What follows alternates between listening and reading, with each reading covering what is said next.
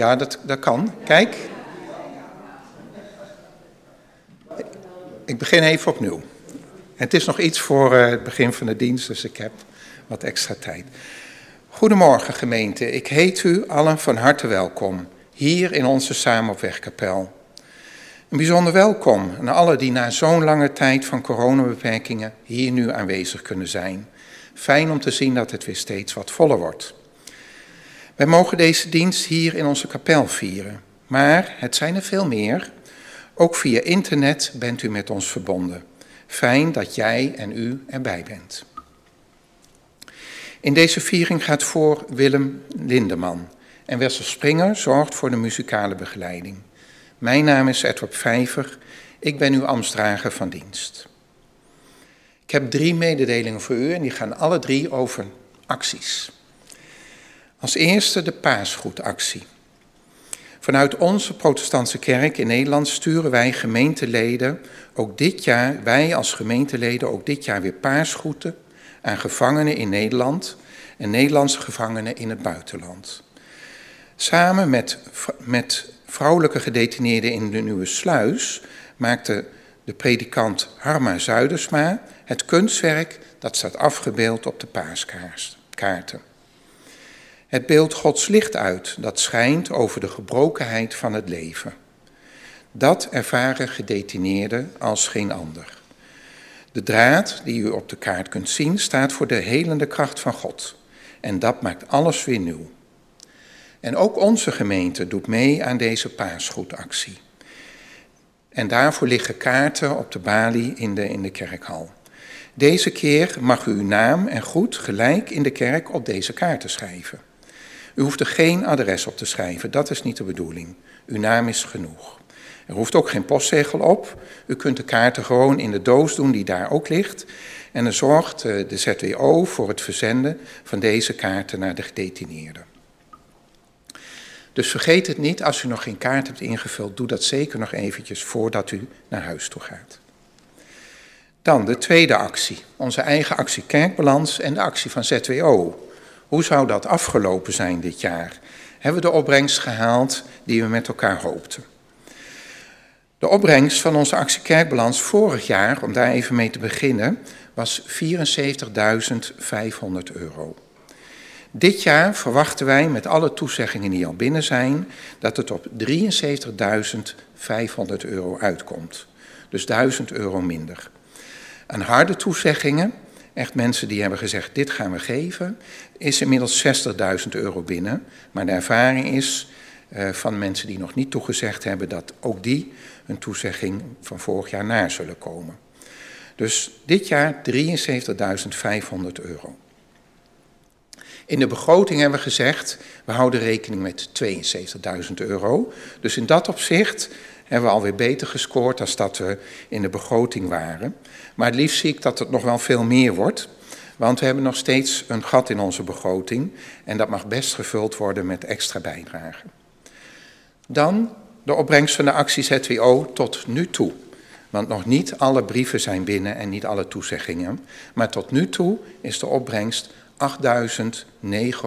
euro. We willen de lopers en de organisatie hartelijk danken voor al het werk wat jullie verzet hebben om beide acties mogelijk te maken. En u als gemeente, dank voor uw giften. En tot slot, de actie 555 over Oekraïne. Doet u mee aan deze actie, alstublieft. Morgen zal er veel aandacht eh, zijn voor deze actie op de televisie. Doe wat in uw mogelijkheden ligt om de bevolking van Oekraïne te helpen. Wij mogen ze niet in de steek laten. Steun deze mensen in wellicht de moeilijkste tijd van hun leven. Laten we beseffen dat vrede op aarde een kostbaar goed is, waar we heel zuinig op moeten zijn. Ik wil nu een moment stil zijn om ons voor te bereiden op de ontmoeting met God. Ik wens u allen een gezegende dienst.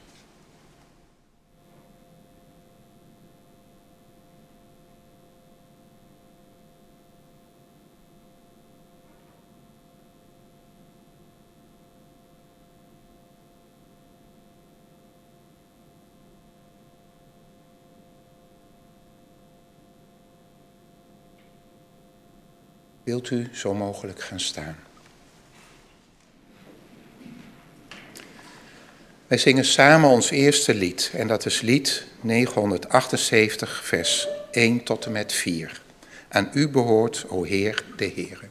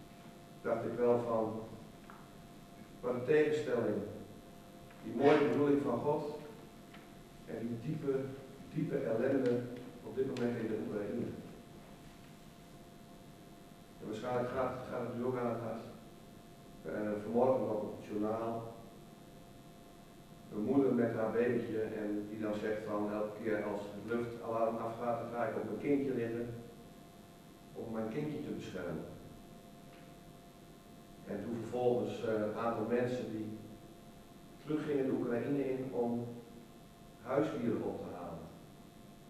En dan zag je die, helemaal die neurotische honden met die grote ogen.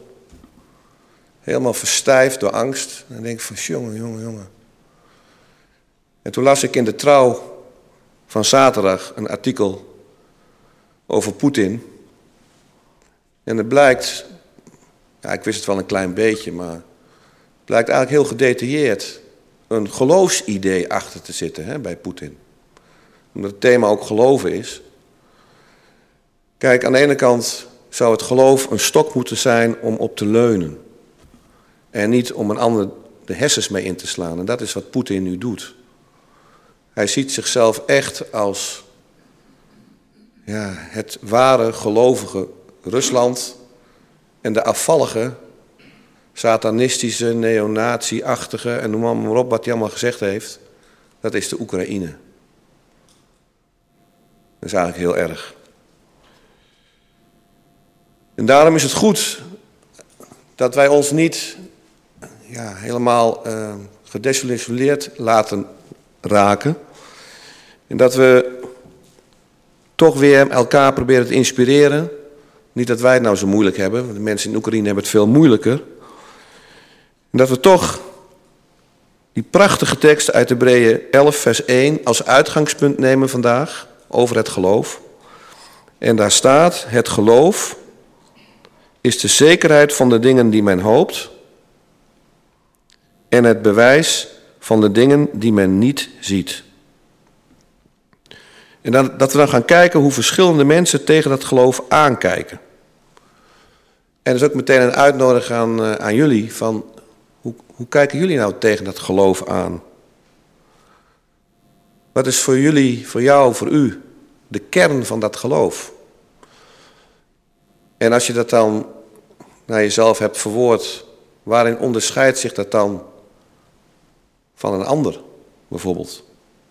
Wat een vriend van mij vroeg eens aan mij, die heeft het wel helemaal gehad met het geloof. En die vroeg aan mij van, wat voegt het toe, Willem? Wat voegt dat geloof dan toe? En we gaan kijken hoe gelovigen en ongelovigen God vaak vastzetten in beelden. En ook hoe je kunt vastlopen als je probeert te geloven met je ratio. En hoe je bevrijd kunt raken als je in het geloof de logica verlaat.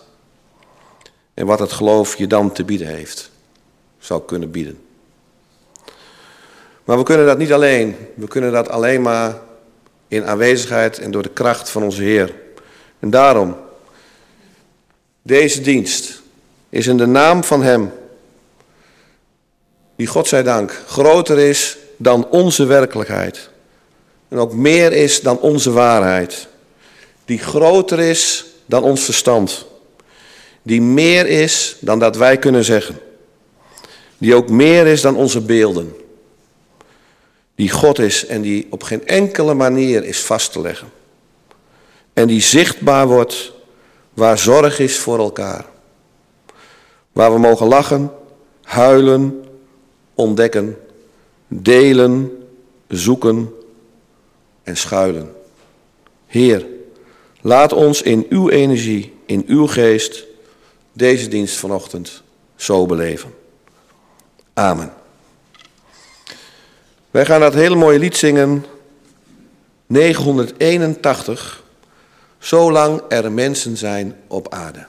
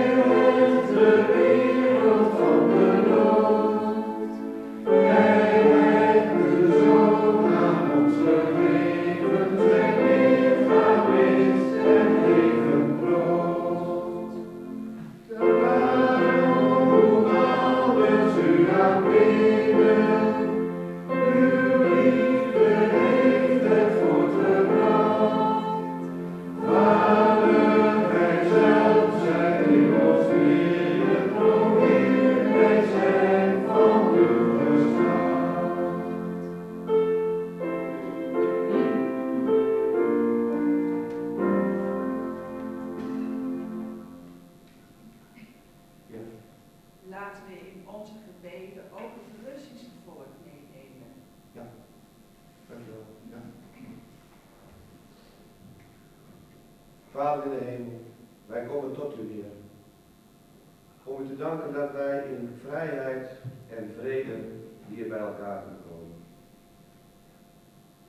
Heer, wij zijn allemaal met onze neus op de feit gedrukt dat dit niet vanzelfsprekend is door de oorlog in de Oekraïne.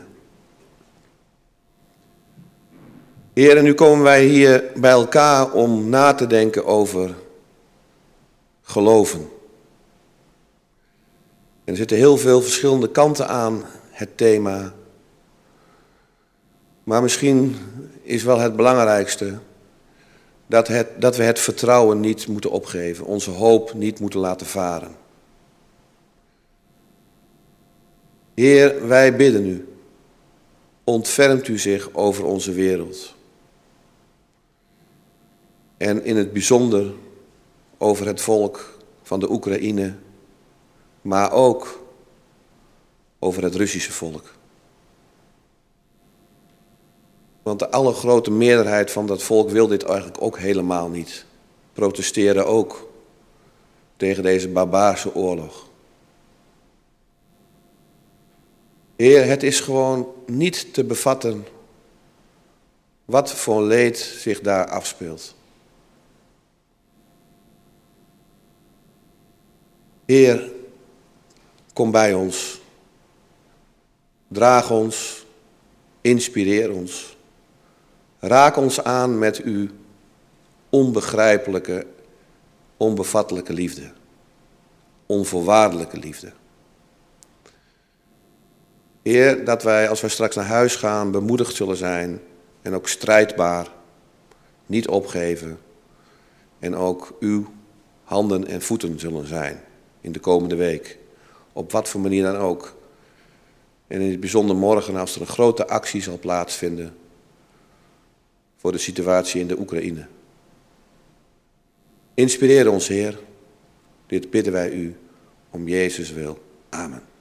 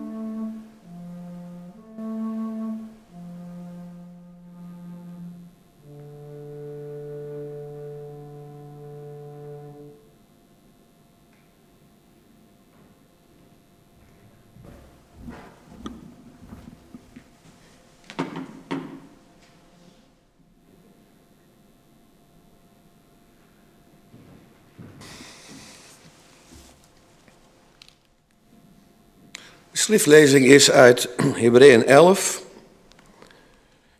vanaf vers 1 en dan tot en met 16.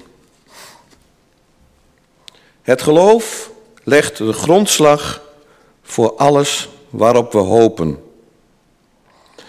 Het overtuigt ons van de waarheid van wat we niet zien. Om hun geloof werden de mensen uit vroegere tijden geprezen. Door geloof komen we tot het inzicht dat de wereld door het woord van God geordend is. Dat dus het zichtbare is ontstaan uit het niet zichtbare. Door zijn geloof had het offer dat Abel aan God bracht meer waarde dan dat van Kain. Over Abel wordt dan ook lovend gesproken, als over een rechtvaardige. God zelf liet zich prijzend uit over zijn gaven. En door zijn geloof klinkt zijn stem nog steeds, ook al is hij gestorven. Door zijn geloof werd Henoch naar elders overgebracht, om niet te hoeven sterven. Hij werd niet meer gevonden omdat God hem had weggenomen. Hij stond immers al voor zijn opneming bekend als iemand in wie God vreugde vond. Zonder geloof is het onmogelijk God vreugde te geven. Wie hem wil naderen, moet immers geloven dat hij bestaat. En wie hem zoekt, zal door hem worden beloond. Door zijn geloof bouwde Noach, toen hem te kennen was gegeven wat er zou gebeuren, nog voordat dit voor iemand zichtbaar was, gehoorzaam een ark om daarmee zijn huisgenoten te redden. Zo veroordeelde hij de wereld en verwierf hij de gerechtigheid die voortkomt uit het geloof. Door zijn geloof ging Abraham, toen hij geroepen werd, gehoorzaam op weg naar een plaats die hij in bezit zou krijgen. En hij ging op weg zonder te weten waarheen. Door zijn geloof trok hij naar het land dat hem beloofd was, maar hem nog niet toebehoorde. Samen met Isaac en Jacob, mede-erfgenamen van de belofte, woonde hij daar in tenten, omdat hij uitzag naar een stad met fundamenten, door God zelf ontworpen en gebouwd. Door haar geloof ontving ook Sarah, hoewel ze onvruchtbaar was gebleven en niet meer in de bloei van haar leven was, de kracht om een kind te verwekken. En wel omdat ze vertrouwde op degene die de belofte had gedaan. Zo bracht één man, wiens kracht al gestorven was, zoveel nakomelingen voort als er sterren aan de hemel staan, ontelbaar als zandkorrels op het strand langs de zee. Zij allen zijn in geloof gestorven. Wat hun beloofd was, zagen ze geen werkelijkheid worden. Ze hebben slechts een glimp ervan begroet. En ze zeiden van zichzelf dat zij op aarde leefden als vreemdelingen en gasten. Door zo te spreken lieten ze blijken op doorreis te zijn naar een vaderland. En daarmee bedoelden ze niet het vaderland waaruit ze weggetrokken waren, anders waren ze daarheen wel teruggekeerd. Nee, ze keken rijkhalsend uit naar een beter vaderland, het hemelse. Daarom schaamt God zich er niet voor hun God genoemd te worden. En heeft hij voor hen een stad gereed gemaakt. Tot zover de schriftlezing. Zingen wij dat mooie lied als voorbereiding op de overdenking. Lied 139, 1 tot en met 4. Heer die mij ziet zoals ik ben.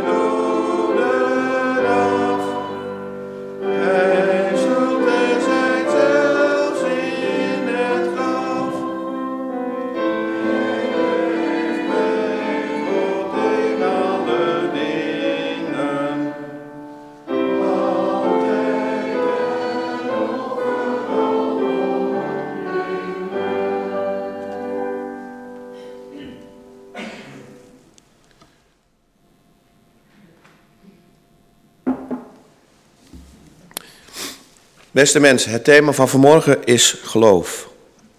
Ik wil graag beginnen met een gedicht. God, laat mij omarmen wie ik ben en niet wie ik denk te moeten zijn. Laat mij omarmen de gebeurtenissen in mijn leven die mij de diepte insturen en kwetsbaar sterker kunnen maken. Laat mij omarmen de ander die het minder heeft dan ik, zodat ik geen hoger hek bouw, maar een langere tafel. Laat mij omarmen de gedachte en de daad dat delen rijker maakt. En laat mij in dit alles omarmen uw onvoorwaardelijke liefde, van waaruit ik de ander mag zien. En vooral de ander mag zien achter dat wat ik zie. Elkaar mogen zien in de geest van verdraagzaamheid. Van waaruit ik de ander mag zien bij intens verdriet. Van waaruit ik de ander mag zien bij zorgen. Laat mij omarmen het gebed. Niet alleen met woorden, maar de constante verbinding tussen u en mij. Laat mij omarmen de ander vanuit de liefde. Niet om te vertellen wie of wat hij of zij zou moeten zijn en moeten doen, maar omarmen hoe de ander werkelijk is. Laat mij omarmen de gerechtigheid, zodat de ander bevrijd wordt van onrecht. Laat mij omarmen het geloof als zekerheid van de dingen die men hoopt en als bewijs van de dingen die men niet ziet. Het geloof. Ik ben de laatste tijd bezig met het lezen van twee boeken van Fokke Obama. En getiteld De zin van het leven. En Een zinvol leven, lijkt een beetje op elkaar. En er staan 80 verhalen in van mensen met allerlei verschillende opvattingen over de zin van hun bestaan over de zin van hun leven en ook waar ze wel en niet in geloven. Het is heel erg interessant. En ook interessant mensen die anders denken dan jij. Wat kan ik daarvan leren en hoe zit dat? Ik heb er gewoon even een paar uitgehaald als inleiding. begin bij Maatje Wortel. Dat is een schrijver en zij zegt... Zingeving is een kwestie van het juiste verhaal over je eigen leven zien te vinden. Een verhaal waar je gelukkig van wordt. Het is belangrijk dat je daarin kunt geloven. Dat kan bijdragen aan een mooiere wereld. En dan Frans Saris, natuurkundige. Bij veel mensen overheerst het nihilisme. Een gevoel van, ja, het doet er toch allemaal niks, niks meer toe. Wat ik doe, maakt niet uit. Ik kan dus kiezen wat ik doe waar ik zin in heb. En dan zegt hij, ik wapen mij daartegen door mij voor te stellen dat de natuur goddelijk is. Ik zie de natuur als God, zegt hij. Ik geloof niet in een alwetend opperwezen die zich met individuen bemoeit, zegt hij vervolgens. Maar door de natuur als God te beschouwen, druk je het heilige ervan uit. En dan Marleen Blotens, een dominee. Ik geloof dat het aan mij is al die mensen die mijn wegen kruisen, lief te hebben. En het goede voor hen te zoeken. Ik denk dat God dit van mij vraagt. Hem liefhebben is de ander liefhebben. En als laatste Klaatje Kruif, predikant. Gelovigen en ongelovigen zetten God vaak vast in beelden. Soms heel kinderlijk. Mensen die zeggen, hij bestaat zeker niet, zijn vaak even dogmatisch als gelovigen. Ik probeer vanuit ervaringen te spreken, zegt ze dan, over ons verlangen, onze levenshouding, zonder een al te zeer ingevuld godsbegrip te gebruiken. Zoals God toch ergens altijd nog een mysterie voor mij is, zo zijn wij ook nog mysterie voor elkaar. We kunnen elkaar niet helemaal vangen, zegt ze dan. Gelukkig maar. Zo vier mensen uit die tachtig verhalen van die twee boeken die over hun geloof praten. En daar kunnen wij ons geloof bij zetten. Hoe ziet dat eruit? Daar ben ik eigenlijk heel benieuwd naar. Wat is de kern van ons geloof? In Hebreeën 11, vers 1 staat: Het geloof is de zekerheid van de dingen die men hoopt en het bewijs van de dingen die men niet ziet. Ik vind dit misschien wel het mooiste vers uit de hele Bijbel. Ik vind het geweldig. Lekker filosofisch ook. In de eerste zin staat de zekerheid van de dingen die men hoopt. Zekerheid en hoop. Hopen op uiteindelijk een toekomst waar de liefde regeert. Maar het is hoop, dus je weet het niet zeker. Maar wat je wel zeker weet, is dat je het met heel je hart hoopt en ervoor strijdt. En dat is een extra motivatie, vooral in deze tijd, om er nu vol, vol voor te gaan. En in de tweede zin staat, het geloof is het bewijs van de dingen die men niet ziet. Bewijs en niet zien. Er zijn veel dingen die we zien. Stoelen, tafels, noem maar op. De ander die op dit moment naast je zit. Hier gaat het over geloven in dat wat je niet ziet, maar wel heel erg naar verlangt. Wat dus zeker ook aanwezig is, wat dus ook zeker onderdeel uitmaakt van de werkelijkheid. Want ook verlangen maakt onderdeel uit van de werkelijkheid. Bijvoorbeeld zou kunnen je verlangen naar geen toevalproduct te willen zijn, bijvoorbeeld. Of dat het leven niet afgelopen is met de dood.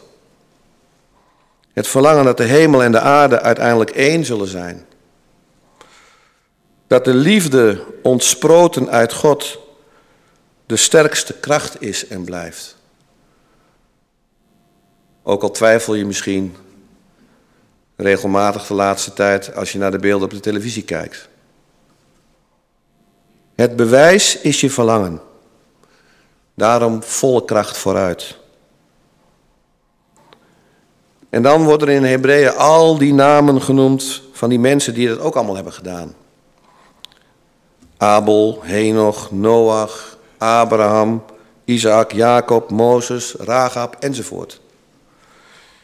En dan staat er in vers 3, door geloof komen we tot het inzicht dat de wereld door het woord van God geordend is. Dat het zichtbare ontstaan is uit het niet zichtbare. Hoe mooi, hoe filosofisch. Ook niet als een soort status quo, dit was het dan en dit is onveranderbaar. Nee, daar kunnen we nog alle kanten mee uit. Ten goede en ten kwade. In vers 6 staat: Zonder geloof is het onmogelijk God vreugde te geven. Wie hem wil naderen, met een streep onder dat woord, prachtig, naderen, moet immers geloven dat hij bestaat. En wie hem zoekt, zal door hem worden beloond. En dan nog in vers 16. De gelovigen keken rijkhalsend uit naar een beter vaderland, het hemelse. Daarom schaamt God zich er niet voor hun God genoemd te worden. En heeft hij voor hen een stad gereed gemaakt. En hopelijk, dan bid ik met heel mijn hart, zal het ook voor de Oekraïners gaan gelden en ook voor de Russen. De weg zei tegen de voet: Loop maar lekker over mij heen. Ik draag je. Ja, daarvoor ben ik er, hè? Wat fijn, antwoordde de voet. En hij begon te lopen. Na een tijdje vroeg hij: Hé, hey, weg. Ben jij nu de weg die ik moet gaan? Of zit ik verkeerd? Hoe weet ik nu of ik op de weg loop die voor mij bedoeld is? Alle wegen zijn voor jou bedoeld, zei de weg. En op één van die wegen ben je nu. Ik ben nu jouw doel. Is mijn weg dan niet van tevoren uitgestippeld? Is er geen plan voor mij? vroeg de voet. Dat weet ik niet precies, zei de weg. Maar maak je eigen plan maar. Maar denk niet dat jouw plan alles overziet of in de hand heeft. Soms gebeuren er dramatische dingen die je niet had kunnen voorkomen. Dat is de pech van het leven. Iemand anders zei eens: dan heeft het toeval dat voor jou beslist. Misschien was je wel op de verkeerde tijdstip op de verkeerde plaats. Ja, zei de voet, maar ik wil wel dat je een weg van geluk bent. Toen zei de weg, geluk staat nooit op zichzelf. Het staat in relatie met verdriet en pijn. En hoe je daar dan mee omgaat. Maar je staat er nooit alleen voor. Ik leer veel van je, zei de voet, dankbaar. Dank je wel. Graag gedaan, antwoordde de weg. Maar wat heb ik daarvoor nodig? vroeg de voet. Geloof, zei de weg. Geloof in jezelf, geloof in de ander, geloof in samen en geloof in de architect van de wegen die belangrijk zijn. Ik hoop dat je daar nog veel waardevolle stappen op zult zetten. Toen was het gesprek afgelopen. En de voet liep verder over de weg. En de weg droeg hem waar hij ging. Toen zei de ratio, ja, mooi verhaal. Fantastisch. De tranen schieten mij, hè? Mooi verhaal. Maar ik zal je even uit de droom helpen. Alleen dat wat je kan zien bestaat. Er is geen liefdevolle God. Hoe kun je dat tegenwoordig nou nog zeggen, een liefdevolle God? Hoe valt dat te rijmen met zoveel lijden? Zijn jullie blind? Een God van liefde kan toch niet zo lang al dat lijden blijven aanzien? Wat is dat voor een God? Nee, zei de ratio. Geloof is gebaseerd op angst en op niets anders. Kijk dan naar de geschiedenis. De angst van de hel en verdoemenis spreken.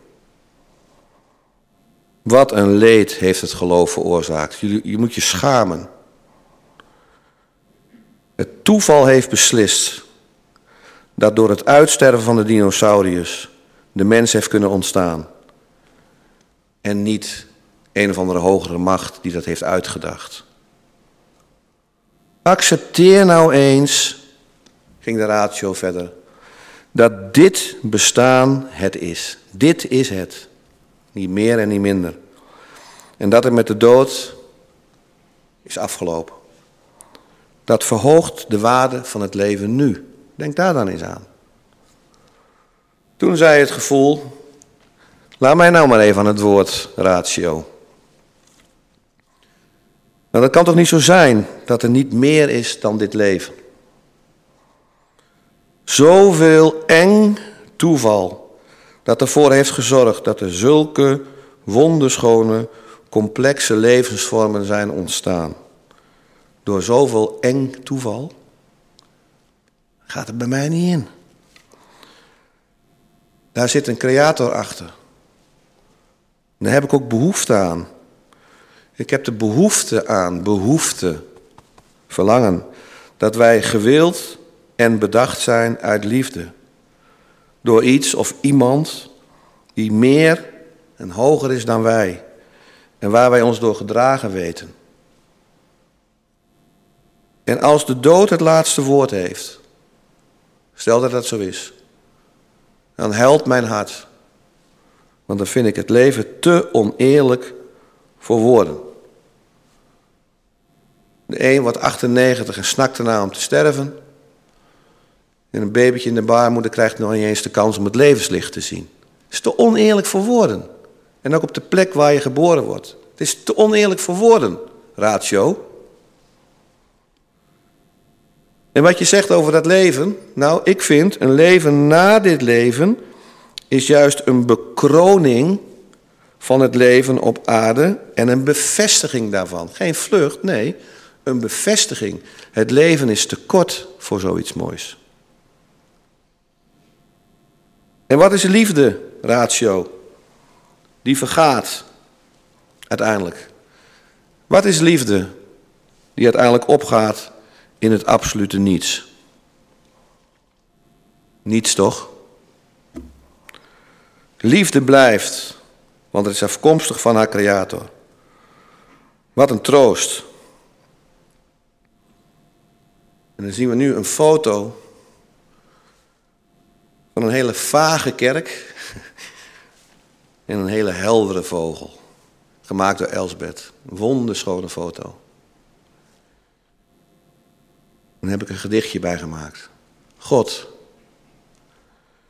u raakt steeds meer vervaagd door beelden van mensen over u, vastgelegd en uitgeroepen tot de absolute waarheid en daarmee een ander vernederend enzovoort. Maar gelukkig zag ik u in mijn beleving hieraan voorbij vliegen. Met een ongekende, prachtige en niet te vangen schoonheid. Ik weet niet of God bestaat. Soms twijfel ik. Ik wil dat Hij bestaat. Dat weet ik zeker. Een ongelovige ben ik. God is zeker gestorven in de waanzin van deze tijd. Maar als ik jouw stralende ogen zie, jouw liefdevolle stem hoor, jouw adembenemende innerlijke schoonheid bewonder en zie wat je allemaal voor een ander doet, weet ik helemaal niks meer. Weet ik ook helemaal niks meer zeker, geloof ik. Een tijdje geleden las ik een uitspraak van Frank van der Linden. Journalist, een hele goede journalist, vind ik, voor Kunststof Radio 1 en de Volkskrant. En hij zei, als je het bestaan van God niet kunt bewijzen, moet je actief op zoek naar de mogelijkheid dat hij wel bestaat. Dat geloofde hij. Na zijn onderzoek zei Frank, vooralsnog zie ik aanmerkelijk meer aanwijzingen voor het niet bestaan van God dan voor zijn bestaan. Maar zolang ik het definitieve bewijs niet heb gevonden, zoek ik door. Ik wil dingen snappen. Ik heb ooit, een paar jaar geleden, een theaterstuk geschreven. De Verwondering. En schreef ik over een worsteling, een heel intense worsteling van de hoofdpersoon met God. En die worsteling gaat zo, een gedeelte daaruit. Mijn God, bent u een fata morgana? Louter en alleen een projectie van menselijke behoeftes, waarvan de grootste angst is. Wie bent u? En als u bestaat, hoe lang kunt u nog toezien dat mensen elkaar kapot maken? Dat mensen verrekken, afsterven, gematteld en etnisch gezuiverd worden. Hoe lang nog? Zou het misschien zo kunnen zijn dat u slachtoffer geworden bent van uzelf? Heeft u in de creatie van de mens, waarmee u een relatie wil, in dat proces te veel afstand genomen van uw almacht? Zo te zien wel. Waar blijft u? Waar verbergt u zich? Bent u bang dat als u nu ingrijpt, uw avontuur met ons mislukt is? Zijn wij dan niet meer dan een uit de hand gelopen evolutionair met verstand gehandicapt roofdier? Iemand zei: Het geloof is niet meer dan een vlucht uit de werkelijkheid. God zie ik als een trui die de mens voor zichzelf gebreid heeft om te verhullen dat hij naakt is. Ik heb lang nagedacht over deze trui-uitspraak van die persoon. En misschien verrassend, ik vind hem eigenlijk wel geweldig mooi. Maar leg er wel een andere intentie in dan de bedenker. Zij ziet het geloof als een vlucht, een ontkennen van de werkelijkheid. Ik zie het als een toevlucht om de werkelijkheid te kunnen verdragen. Zij zit in haar ratio en ik verlaat mijn ratio. Want zo kan ik God niet vinden. En ik ga ergens anders heen. En heb ik geprobeerd te verwoorden in het volgende gedicht. Mijn God, dolend in het uitzichtloze niets,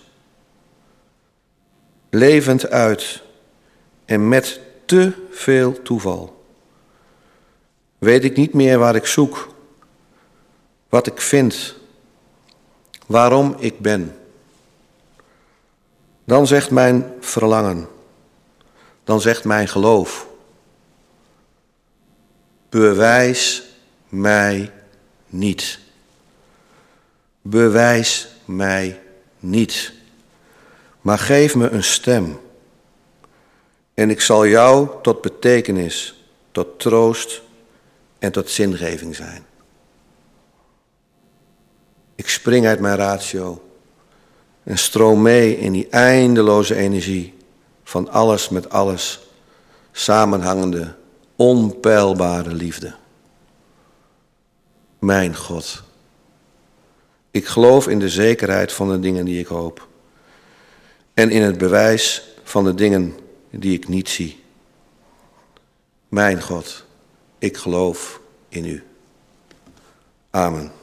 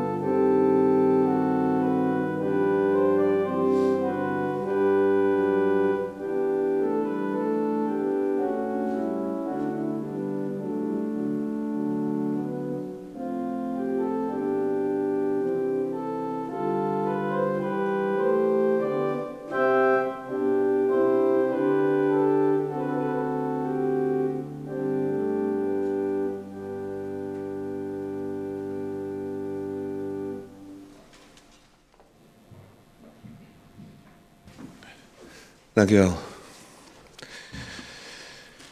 Als antwoord op de verkondiging zingen wij nu Dank, dank nu allen God. Lied 704.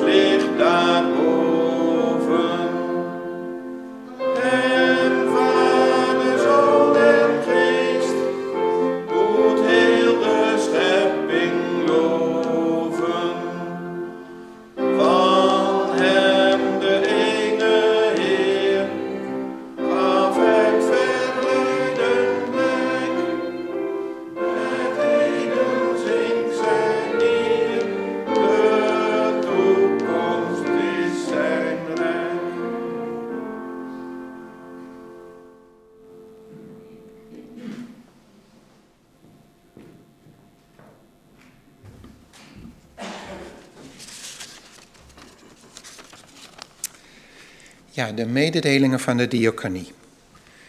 U ziet hier, weliswaar ingepakt, maar een hele mooi boeket met bloemen staan.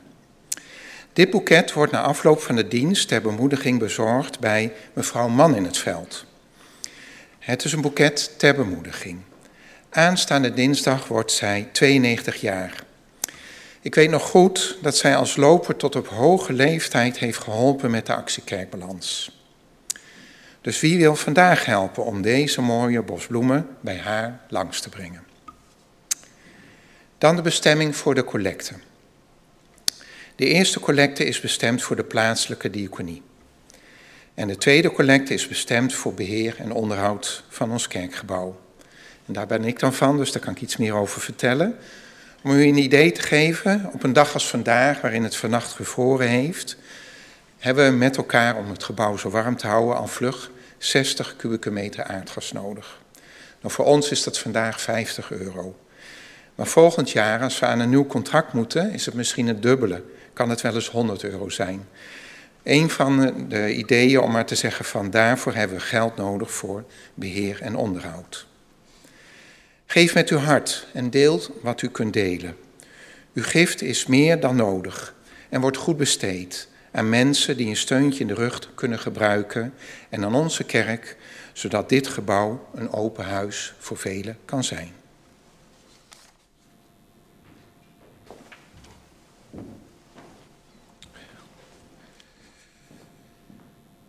Zullen wij samen danken, voorbeden doen.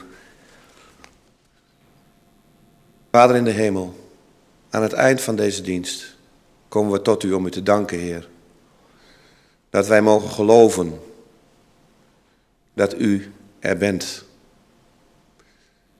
En dat wij mogen geloven dat u hebt gezegd, ik ben die ik ben. Dat we op u kunnen vertrouwen. Dat u ons draagt door het leven als een weg. waar onze voet over kan gaan. Heer, wij bidden u nogmaals. Geef wijsheid, Heer. Geef wijsheid in het hoofd van Poetin.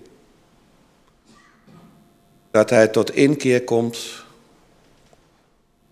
dwars door zijn verabsoluterende waarheid.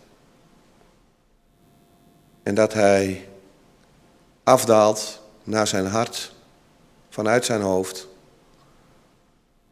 En inziet wat voor waanzin hij eigenlijk mee bezig is. Heer, geef wijsheid.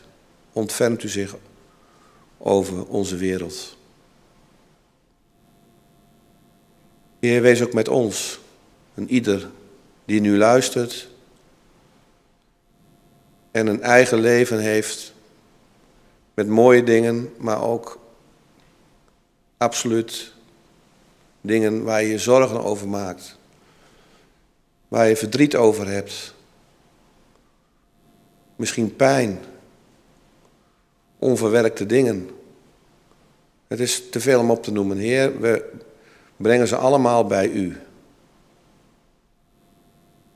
Als een spons, dat ze bij u blijven misschien, dat het ons verlicht, maar ook als een spiegel. Dat het weer teruggaat naar ons, dat we gaan denken van wat kunnen we er zelf aan doen, hoe kunnen we die ander daarmee helpen. Geef ons open ogen, dat we de ander zien.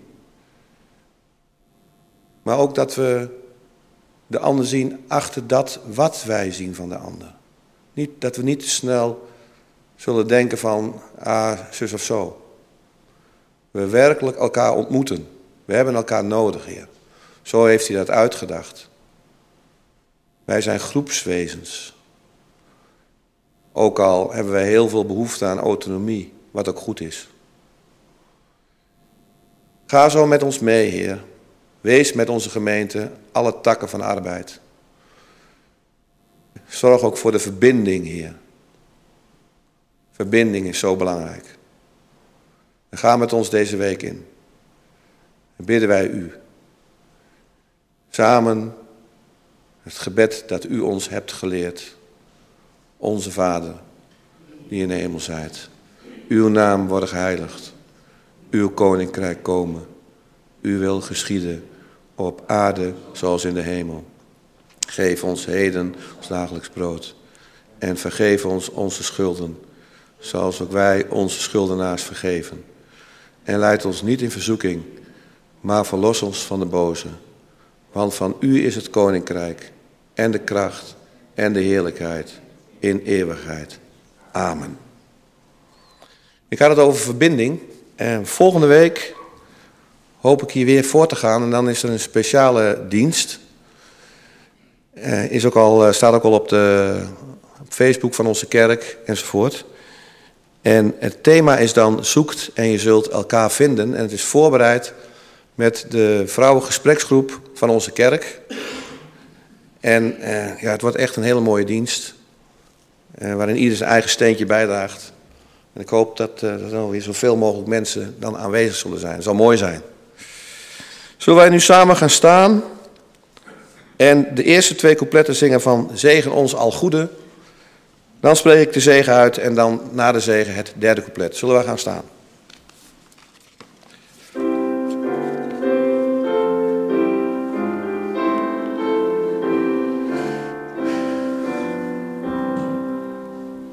Zegen.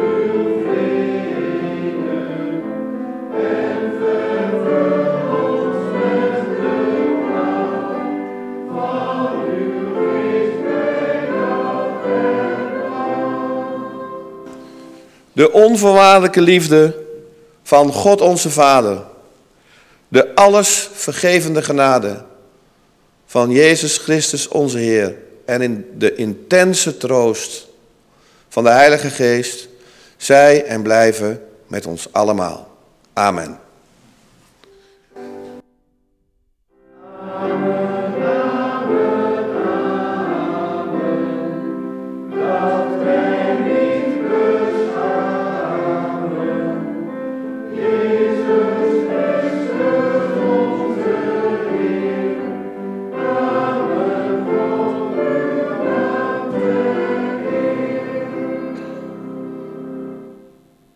Hele fijne zondag.